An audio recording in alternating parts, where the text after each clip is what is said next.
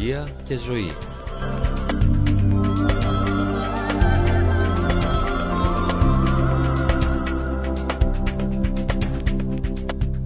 Αντιμετωπίζοντας τις προσωπικές και διαπροσωπικές δυσκολίες της καθημερινότητας.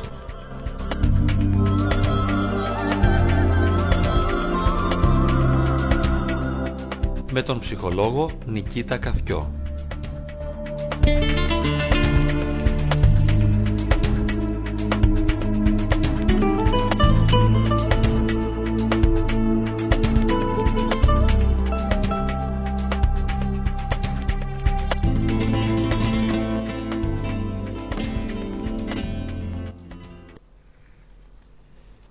Σήμερα αγαπητοί φίλοι θα κάνουμε ένα σχόλιο σε ένα μήνυμα που μας έστειλε εχθές στο φόρουμ των ιστοσελίδων psyche.gr που μας έστειλε ο φίλος Οκτάβιο και είχε τίτλο «Αρρωστοφοβία, έμονες ιδέες και διαταραχή άγχους». Ο ίδιος πιστεύω ότι ο φίλος μας βασανίζεται από συμπτώματα διαταραχής άγχους, αγχώδους διαταραχής και μας περιγράφει την εμπειρία του σε ένα χθεσινό του μήνυμα που το διαβάζουμε; Μας λέει λοιπόν ο Οκτάβιο «Καλημερίζω την παρέα. Όλα άρχισαν τον Ιανουάριο. Έπαθα μια αλλεργία το βράδυ ενώ κοιμόμουν. Έβγαλα εξανθήματα στο σώμα μου και είχα φαγούρα. Ξύπνησα τους γονείς μου και ξεκινήσαμε να πάμε νοσοκομείο. Καθώς πηγαίναμε ένιωσα να κλείνει ο λαιμός μου και νόμιζα ότι θα πεθάνω. Μόλις φτάσαμε στο νοσοκομείο, ξαφνικά μου πέρασαν όλα. Βέβαια, μόλις ανέφερα στο γιατρό τα συμπτώματα, μου έκανε κορτιζόνη. Την επόμενη μέρα πήγα σε αλλεργιολόγο και μου είπε πως αυτό που έπαθα ονομάζεται κνίδωση και ο οργανισμός το προκαλεί από μόνος του μετά από μία λίμωξη. Έπαιρνα τρία αντισταμινικά χάπια μέχρι το Πάσχα. Όλο αυτό το διάστημα είχα έντονο άγχος. Γενικά με αρρώστιες κλπ. Σιγά σιγά άρχισα να ξεπερνάω την αλλεργία, αλλά ό,τι γενικά και να συνέβαινε σκεφτόμουν πάντα το χειρότερο. Παραδείγματος χάρη είχα βγάλει μια ελιά, σκεφτόμουν τα χειρότερα. Άσε που τελικά είδα φωτογραφίες και την ελιά την είχα από παλιά. Δυο-τρεις φορές έπαθα ταχυκαρδία, αλλά δεν έδωσα σημασία. Ένα βράδυ μας λέει ο φίλος μας Οκτάβιο στο χθεσινό του μήνυμα είχα ναυτία και άρχισε να με πιάνει τρέμουλο. Το γεγονός δεν το είχα αναφέρει σε κανένα. Έψαξα κάτι συμπτώματα διαταραχής άγχους και κατάλαβα ότι το θέμα ήταν ψυχολογικό. Αλλά είχα επίσης και φόβο ότι ίσως είχα κολλήσει AIDS και αυτή η ιδέα δεν μου είχε φύγει. Έφυγα για διακοπές κάποιες μέρες Ένιωθα εκεί μυϊκούς πόνους, μούδιες στα δάχτυλα και άρχισα να εξιστορώ το συμβάν σε φίλους. Όλοι μου έλεγαν πως δεν υπήρχε καμία περίπτωση να έχω κάτι και ότι όλα βρίσκονται μόνο στο μυαλό μου. Το πρόβλημά μου, μου έλεγαν, είναι εντελώς εγκεφαλικό. Εγώ τους πίστευα στην αρχή, αλλά μετά από καμιά εβδομάδα αρρώστησα από πονόλεμο και δέκατα και τότε ήμουν σίγουρος πως είχα κάτι σοβαρό ένιωθα περισμένους τους λεμφαδένες μου και αδυναμία. Πήγα σε γιατρό και μου είπε πως δεν ήταν πρισμένη και ότι απλώς περνάω μια ίωση. Ένιωσα καλύτερα, αλλά το κεφάλι μου ήταν ακόμη κολλημένο. Έψαχνα το σώμα μου μήπως είχα κάτι. Οι διακοπές μου έκαναν κακό γιατί είχα πολύ χρόνο για σκέψη και σκεπτόμουν συνέχεια τα χειρότερα. Μόλις γύρισα από τις διακοπές την προηγούμενη εβδομάδα, είχε γενικευθεί το θέμα γιατί έψαχνα συμπτώματα από διάφορες αρρώστιες και ήμουν χάλια. Παρ' όλα αυτά προσπαθούσα να ψάχνω να βρω τον χαμένο εαυτό μου. Μόλις άρχισα δουλειά, γυμναστήριο, μίλαγα με φίλους, ένιωθα σιγά σιγά κάπως καλύτερα, αλλά ακόμη κάτι με βασανίζει. Είχα κόμπο στο λαιμό ή ένιωθα να σφίγγει το σαγόνι μου, αλλά πέρναγαν από μόνα τους. Αυτή την εβδομάδα νιώθω πολύ καλύτερα. Το θέμα είναι ότι Ξέρω ότι είναι όλο ψυχολογικό, αλλά φοβάμαι μην μου ξανάρθει. Φοβάμαι μήπως με πιάσει κάποιο σοκ. Το καλό είναι ότι αρχίζω να σκέφτομαι θετικά. Ελπίζω να κρατήσει η θετική σκέψη και όχι με την πρώτη αρρώστια να χάσω πάλι τα λογικά μου. Γενικά είμαι ευαίσθητος χαρακτήρας και τελειομανής. Αλλά ποτέ δεν με κυρίευε το άγχος όπως αυτή την περίοδο. Ο χρόνος θα δείξει αν θα το ξεπεράσω πλήρως. Σας ευχαριστώ για την κατανόηση. Οκτάβιο.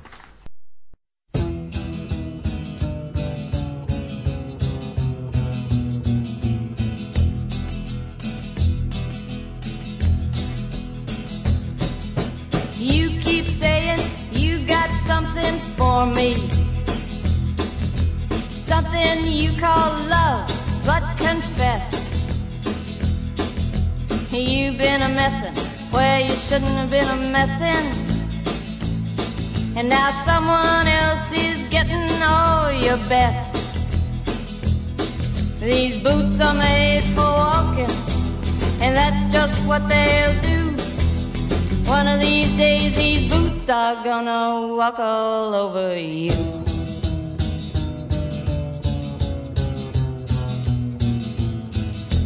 Yeah. You keep lying when you ought to be truthing. And you keep losing when you ought to not bet.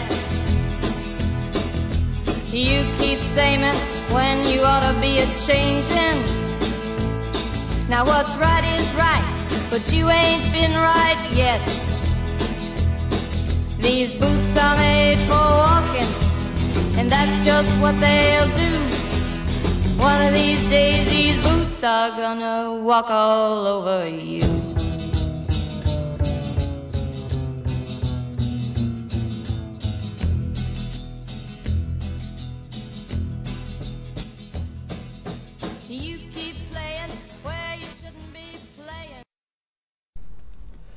αν δεν έχουμε περάσει αγαπητοί φίλοι μια εμπειρία ανάλογη με αυτή που μας περιγράφει ο φίλος μας στο φόρουμ είναι πολύ δύσκολο να καταλάβουμε αυτό που αισθάνεται.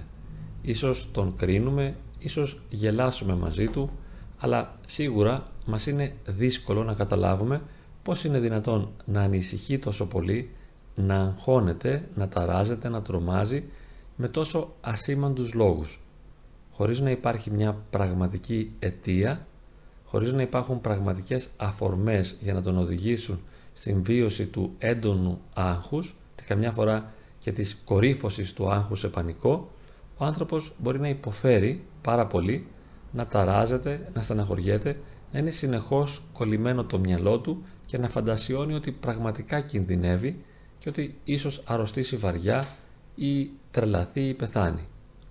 Είναι τα συμπτώματα της διαταραχής άγχους και του πανικού που ενώ μοιάζουν σε πολλούς ανθρώπους, στον καθένα όμως εκδηλώνονται με διαφορετικό τρόπο. Συνήθως το άγχος κορυφώνεται μετά από μια πολύ αρνητική εμπειρία. Κάποιο σύμπτωμα, κάποια αλλαγή στο σώμα μας, κάτι που μας ενοχλεί, μας τρομάζει, αναστατωνόμαστε και μετά φοβόμαστε τον ίδιο μας το φόβο. Υπάρχει δηλαδή στην αρχή ένα σύμπτωμα που μας ανησυχεί και μετά μας τρομάζει η ίδια η ανησυχία. Και συντελείται τότε ένας φαύλος κύκλος. Από τη μια μεριά είναι το σύμπτωμα, το οποίο είναι μικρό, από την άλλη μεριά η ανησυχία. Η ανησυχία μας κάνει να δίνουμε περισσότερη σημασία στο σύμπτωμα και όσο αισθανόμαστε το σύμπτωμα πιο έντονο, τόσο περισσότερο ανησυχούμε. Όσο όμως περισσότερο ανησυχούμε, τόσο θεωρούμε σοβαρότερο το σύμπτωμα το οποίο μας ταλαιπωρεί. Και έτσι σιγά σιγά, με αυτό το φαύλο κύκλο, το άγχος μας κορυφώνεται και το πρόβλημα αυτό γίνεται μια έμονη ιδέα από την οποία δεν μπορούμε να ξεφύγουμε. Δεν μπορούμε να απαλλαγούμε από αυτές τις αρνητικές σκέψεις ότι κάτι κακό μας έχει συμβεί. Ότι πάσχουμε από μια σοβαρή ασθένεια η οποία ίσως μας οδηγήσει και μέχρι το θάνατο. Είναι μια φοβερή πραγματικά ανησυχία και όταν ένας άνθρωπος βιώνει αυτή την εμπειρία χάνει τον έλεγχο. Δεν μπορεί να ελέγξει με βάση τη λογική τον εαυτό του. Όσο και αν σκέπτεται λογικά και όσο και αν προσπαθεί να πείσει τον εαυτό του ότι πρόκειται για απλά συμπτώματα και όπως ίσως και οι γιατροί τον διαβεβαιώνουν δεν υπάρχει κανείς λόγος ανησυχίας, όμως αυτός που έχει βυθιστεί σε αυτό τον φαύλο κύκλο, τον αρνητικό, ανάμεσα στα ενοχλητικά συμπτώματα και στην ανησυχία, δεν μπορεί μετά να ξεφύγει. Νιώθει να πνίγεται, να ασφιχτιά και να βυθίζεται όλο και περισσότερο σε αυτό τον φαύλο κύκλο του άγχους. Ενώ μπορεί με την λογική του να καταλαβαίνει ότι θα έπρεπε να ξεπεράσει αυτό το πρόβλημα, θα έπρεπε να σταματήσει τις αρνητικές σκέψεις και να ασχοληθεί με θετικές δραστηριότητες που ίσως του προσφέρει η ζωή ή θα είχε τη δυνατότητα να διαπράξει. Ίσως θα μπορούσε να πάει βόλτα με τους φίλους του, να εργαστεί περισσότερο, να κάνει κάποιες άλλες δημιουργικές δραστηριότητες και ενώ τα ξέρει όλα αυτά και γνωρίζει ότι θα έπρεπε να σταματήσει να ανησυχεί, όμως η ανησυχία έχει αυτονομηθεί μέσα του και τον έχει κυριεύσει. Δεν μπορεί να την σταματήσει. Έχει χάσει τον έλεγχο του εαυτού του. Και δεν πρόκειται μάλιστα και για μια ανησυχία η οποία έχει ένα συγκεκριμένο μέγεθος, ένα συγκεκριμένο μέτρο, αλλά ακριβώς χάνεται η αίσθηση του μέτρου στην ανησυχία και αυτή κορυφώνεται και δεν ξέρει κανείς μέχρι που μπορεί να φτάσει.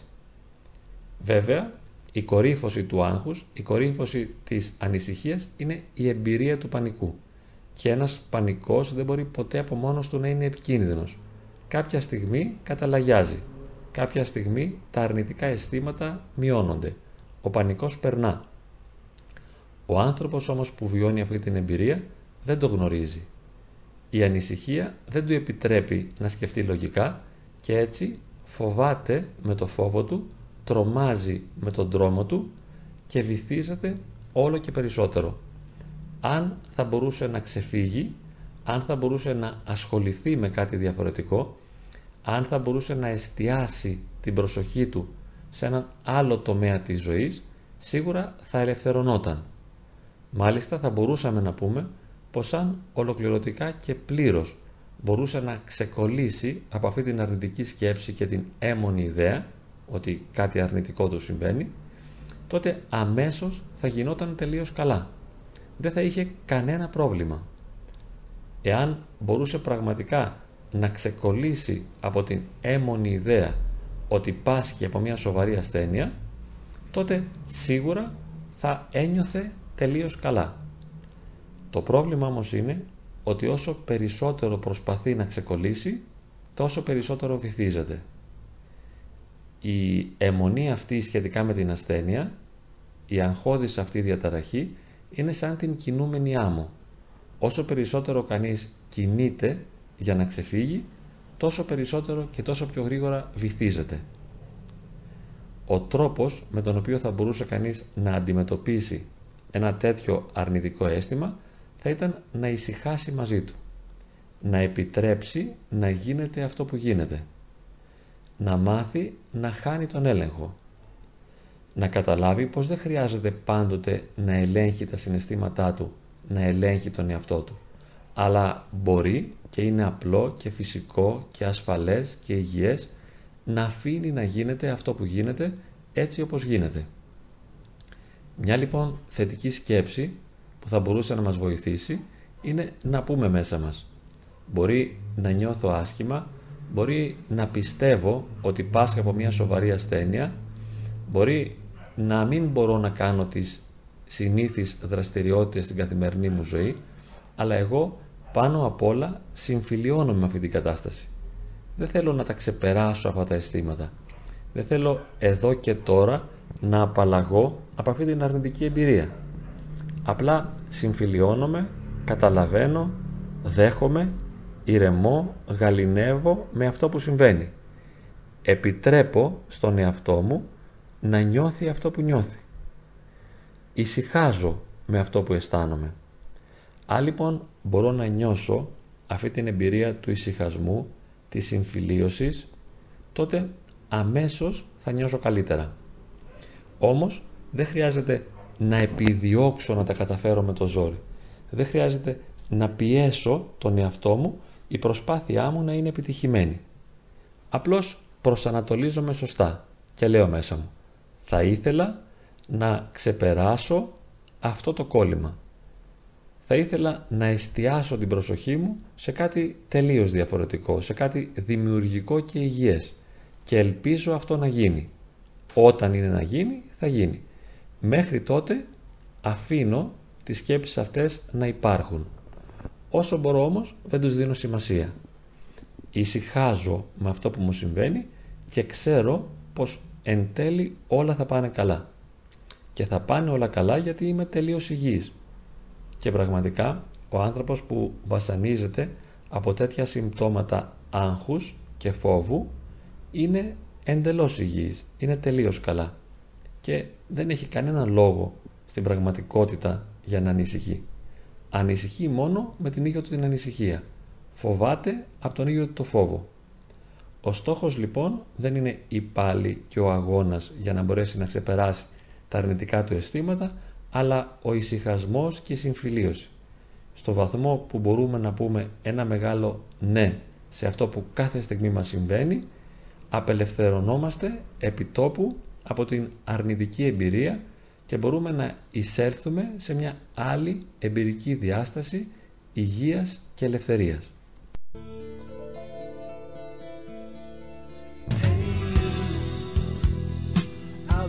your own, sitting naked by the phone. Would you touch me? Hey, you, with your ear against the wall, waiting for someone to call out. Would you touch me? Hey, you, would you help me to carry this stone?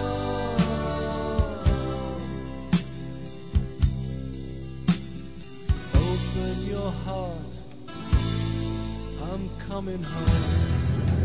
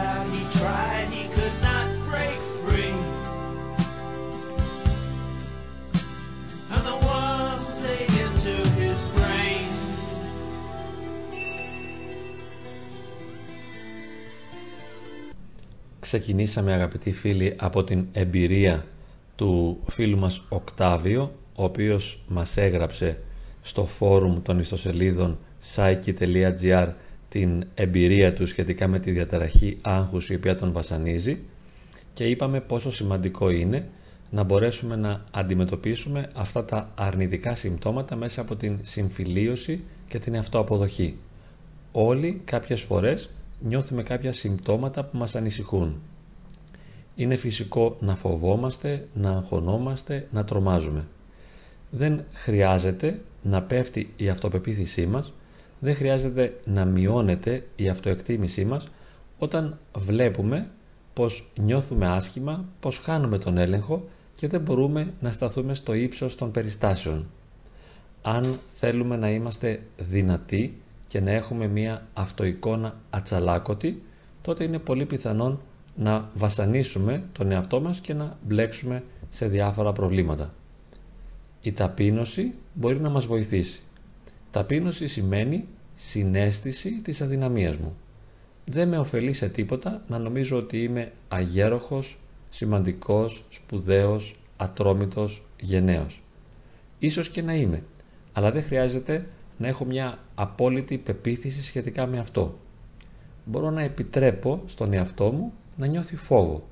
Μπορώ να επιτρέπω στον εαυτό μου να αγχώνεται, να ανησυχεί για κάποια συμπτώματα. Είναι φυσικό κάποιες φορές να χάνω τον έλεγχο. Δεν χρειάζεται να με τρομάζει αυτό.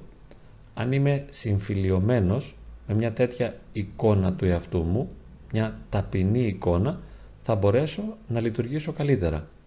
Διότι αν αποδέχομαι τον εαυτό μου κάθε φορά έτσι όπως είναι, αν σέβομαι και δέχομαι τις αδυναμίες μου, θα μπορώ να λειτουργώ νυφάλια.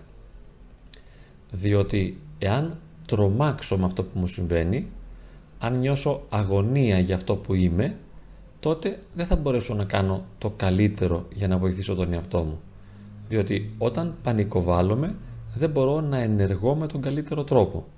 Για να αποφύγω λοιπόν τον πανικό, για να μειώσω το άγχος, οφείλω να συμφιλιώνομαι με αυτό που κάθε φορά συμβαίνει μέσα μου.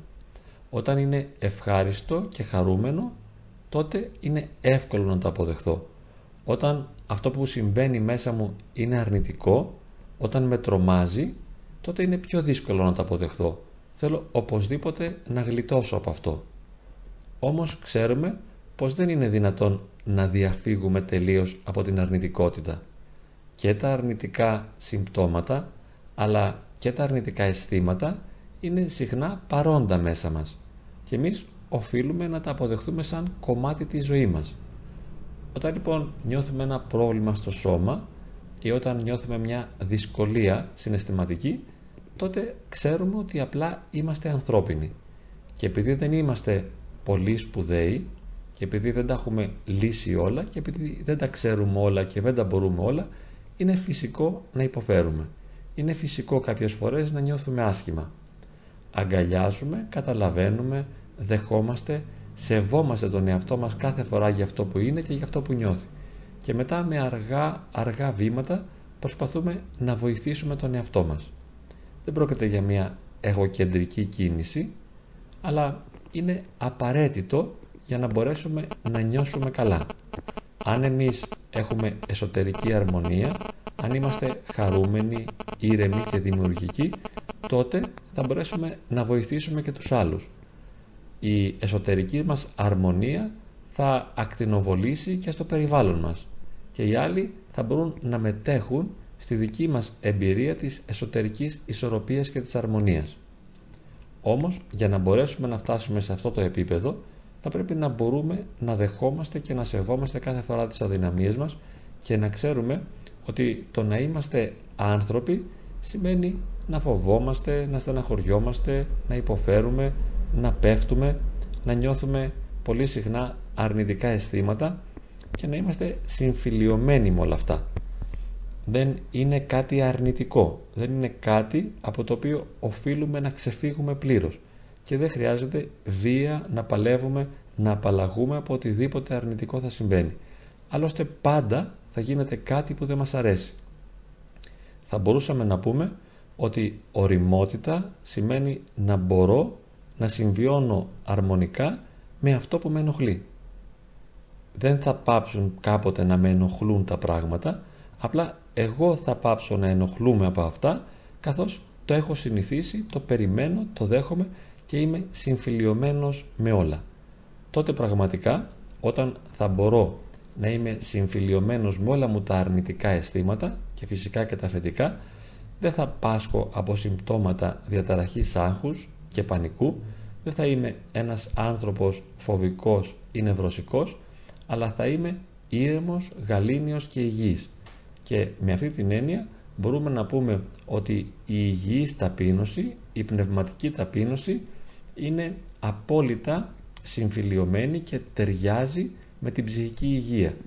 Ο άνθρωπος που είναι πραγματικά ταπεινός σέβεται και δέχεται τον εαυτό του για αυτό που είναι και μετά προσπαθεί να τον αλλάξει και συνεπώς δεν τρομάζει και δεν αναστατώνεται με αυτό που του συμβαίνει.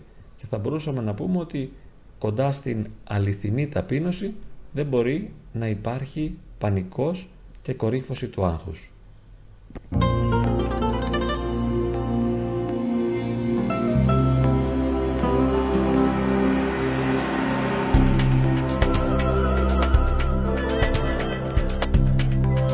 Ψυχολογία και ζωή.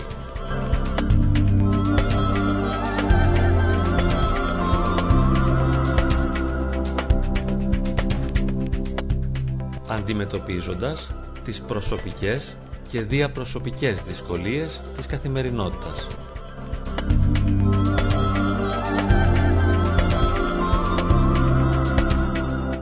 Με τον ψυχολόγο Νικήτα Καφκιό.